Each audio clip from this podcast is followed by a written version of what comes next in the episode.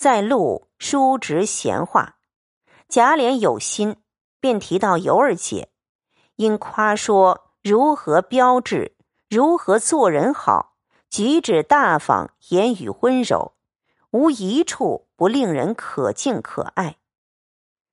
人人都说你婶子好，据我看，哪里及你二姨一灵呢？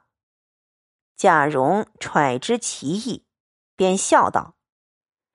叔叔既这么爱他，我给叔叔做媒，说了做二房，何如？贾琏笑道：“你这是玩话还是正经话？”贾蓉道：“我说的是当真的话。”贾琏又笑道：“杆子好呢，只是怕你婶子不依，再也怕你老娘不愿意。况且我听见说。”你二姨儿已有了人家了。贾蓉道：“这都无妨，我二姨儿、三姨儿都不是我老爷养的，原是我老娘带了来的。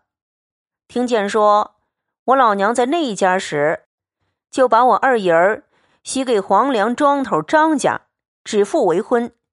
后来张家遭了官司，败落了，我老娘又自那家嫁了出来。”如今这十数年，两家音信不通，我老娘时常抱怨，要与他家退婚。我父亲也要将二姨转聘，只等有了好人家。不过令人找着张家，给他十几两银子，写上一张退婚的字儿。想张家穷极了的人，见了银子有什么不依的？在他也知道咱们这样的人家。也不怕他不依。又是叔叔这样人说了做二房，我管保我老娘和我父亲都愿意，倒只是婶子那里却难。贾琏听到这里，心花都开了，哪里还有什么话说？只是一味呆笑而已。贾蓉又想了一想，笑道：“叔叔若有胆量。”依我的主意，管保无妨，不过多花上几个钱。贾琏忙道：“有何主意？快些说来，我没有不依的。”贾蓉道：“叔叔回家一点声色也别露，等我回明了我父亲，向我老娘说妥，然后在咱们府后方近左右买上一所房子及应用家伙。”再拨两屋子家人过去服侍，择了日子，人不知鬼不觉娶了过去，嘱咐家人不许走漏风声。婶子在里面住着，深宅大院儿，哪里就得知道了？叔叔两下里住着，过个一年半载，急或闹出来，不过挨上老爷一顿骂。叔叔只说婶子总不生育。原是为子嗣起见，所以私自在外面做成此事。就是婶子见生米做成熟饭，也只得罢了。再求一求老太太，没有不完的事儿。自古道，欲令智婚，贾琏只顾贪图二姐美色，听了贾蓉一篇话，遂为计出万全。将现今身上有福，并停妻再娶、严父妒妻种种不妥之处，皆置之度外了。却不知贾蓉亦非好意，素日因同他姨娘有情，只因贾珍在内不能畅意。如今若是贾琏娶了，少不得在外居住。趁贾琏不在时，好去鬼混之意。贾琏哪里思想及此，遂向贾蓉致谢道：“好侄儿，你果然能够说成了。我买两个绝色的丫头谢你。”说着，已至宁府门首。贾蓉说道：“叔叔进去，向我老娘要出银子来，就交给余禄吧。我先给老太太请安去。”贾琏含笑点头道：“老太太跟前儿别说我和你一同来的。”贾蓉道：“知道。”又附耳向贾琏道：“今日要遇见二姨，可别性急了，闹出事儿来，往后倒难办了。”贾琏笑道：“少胡说，你快去吧，我在这里等你。”于是贾蓉自去给贾母请安。贾琏进入宁府，早有家人头率领家人等请安，一路尾随至厅上。贾琏一一的问了些话，不过色泽而已，即命家人散去。独自往里面走来。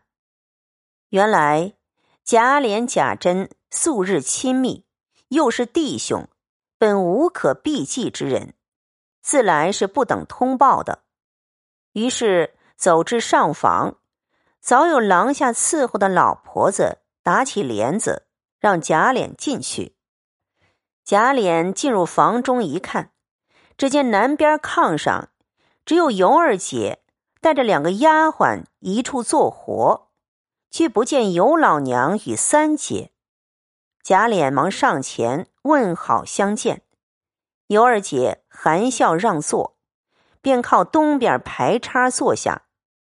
贾琏仍将上手让与二姐，说了几句见面情儿，便笑问道：“亲家太太和三妹妹哪里去了？怎么不见？”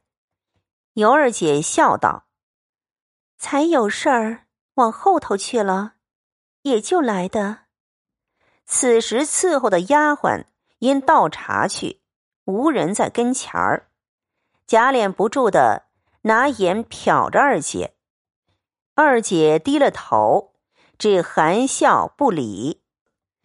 贾琏又不敢造次动手动脚，因见二姐手中。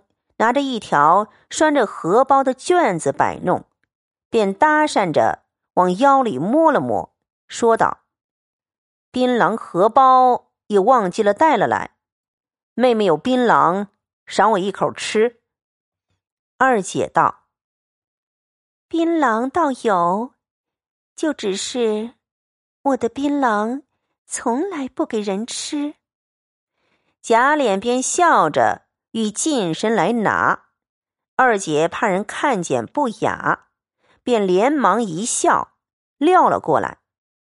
贾琏接在手中，都倒了出来，捡了半块吃剩下的，撂在口中吃了，又将剩下的都揣了起来。刚要把荷包亲身送过去，只见两个丫鬟倒了茶来。贾琏一面接了茶吃茶，一面暗将自己带的一个汉玉九龙佩解了下来，拴在手绢上。趁丫鬟回头时，仍撂了过去。二姐亦不去拿，只装看不见，坐着吃茶。只听后面一阵帘子响，却是尤老娘三姐带着两个小丫鬟。自后面走来，贾琏宋木与二姐，令其拾取。这尤二姐亦只是不理。贾琏不知二姐何意，甚是着急，只得迎上来与尤老娘三姐相见。一面又回头看二姐时，只见二姐笑着，没事人似的。再又看一看卷子。已不知哪里去了，贾琏方放了心。于是大家归坐后，叙了些闲话。贾琏说道：“大嫂子说，前日有一包银子，交给亲家太太收起来了，今日因要还人，大哥令我来取。再也看看家里有事无事。”尤老娘听了。连忙使二姐拿钥匙去取银子。这里贾琏又说道：“我也要给亲家太太请请安，瞧瞧二位妹妹。亲家太太脸面倒好，只是二位妹妹在我们家里受委屈。”尤老娘笑道：“咱们都是至亲骨肉，说哪里的话？在家里也是住着，在这里也是住着。不瞒二爷说，我们家里自从先夫去世，家计也着实艰难了，全亏了这里姑爷帮助。如今姑爷家里出了这样大事。”我们不能别的出力，白看一看家，还有什么委屈了的呢？正说着，二姐已取了银子来，交与尤老娘，尤老娘便递与贾琏，贾琏叫一个小丫头叫了一个老婆子来，吩咐他道：“你把这个交给余禄，叫他拿过那边去等我。”老婆子答应了，出去。只听得院内是贾蓉的声音说话。须臾进来，给他老娘姨娘请了安，又向贾琏笑道：“才刚老爷还问叔叔呢，说是有什么事情要使唤，原要使人到庙里去叫。我回老爷说，叔叔就来。老爷还吩咐我，路上遇着叔叔，叫快去呢。”贾琏听了，忙要起身，又听贾蓉和他老娘说道：“那一次我和老太太说的，我父亲要给二姨说的姨父，就和我这叔叔的面貌身量差不多。老太太说好不好？”一面说着，又悄悄的用手指着贾琏和他二姨努嘴。二姐倒不好意思说什么。只见三姐似笑非笑、似恼非恼的骂道：“坏透了的小猴崽子，没了你娘的说了，多早晚我才撕他那嘴呢！”一面说着，便赶了过来。贾蓉早笑着跑了出去，贾琏也笑着辞了出来，走至厅上，又吩咐了家人们不可耍钱、吃酒等话。又悄悄的央贾蓉回去急速和他父亲说，一面便带了余禄过来，将银子添足，交给他拿去；一面给贾赦请安，又给贾母去请安，不提。